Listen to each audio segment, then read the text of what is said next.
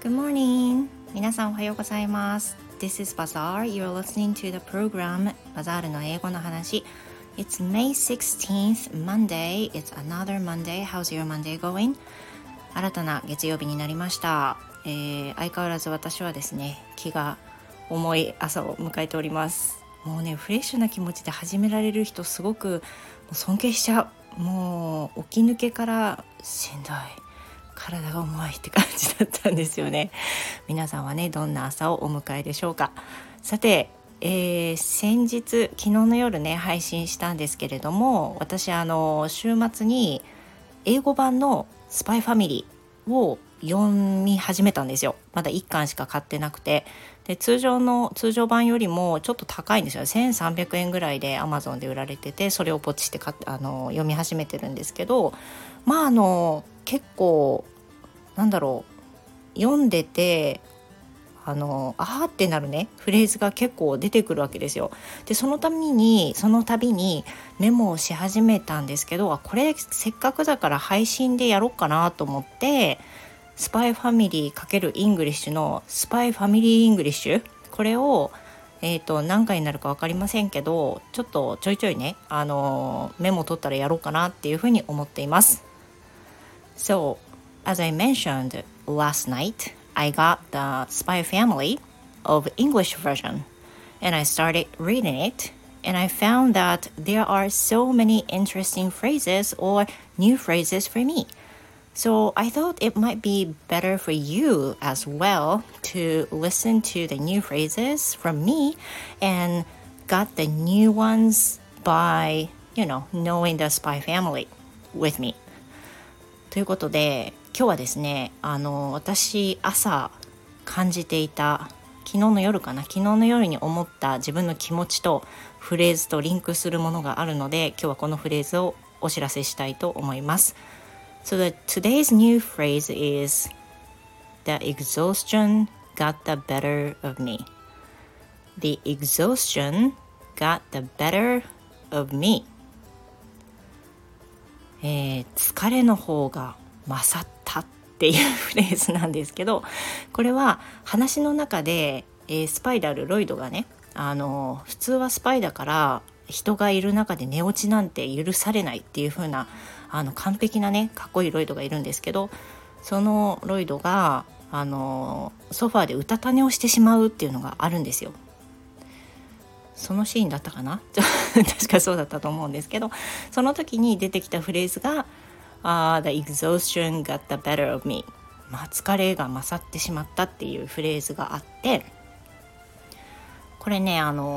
私の部分と掛け合わせて例文を早速作ってみました。で、皆さんも新しいフレーズとか新しいワードとか出てきたら、自分にちなんだ例文、自分にちなんだ英作文を作られることを強くお勧めします。なぜかっていうと、自分に関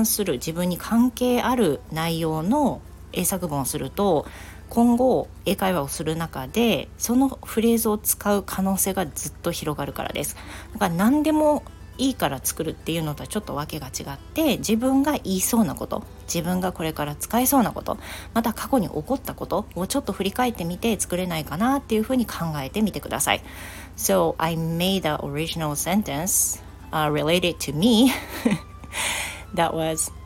I was going to study for TOEIC last night But the exhaustion got the better of me. I was going to study for TOEIC last night, but the exhaustion got the better of me.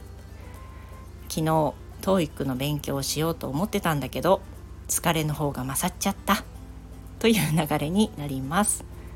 So let me explain a little bit about the example sentence I mentioned. I was going to study for TOEIC, which is quite useful phrase for everyone because be going to do means 何々するつもりであるですよね。これはもう学校で勉強したことあると思うんですけど、 I was going to study っていう風にすると、するつもりだったっていう風になって、実際はやってないっていう風なねニュアンスが割と強く残ります。 So I was going to study for TOEIC means I did not study for TOEIC last night. やってませんっていうことになるんですね。で、TOEIC の勉強しようと昨夜思ったんだけど、But the exhaustion got the better of me. But the exhaustion got the better of me.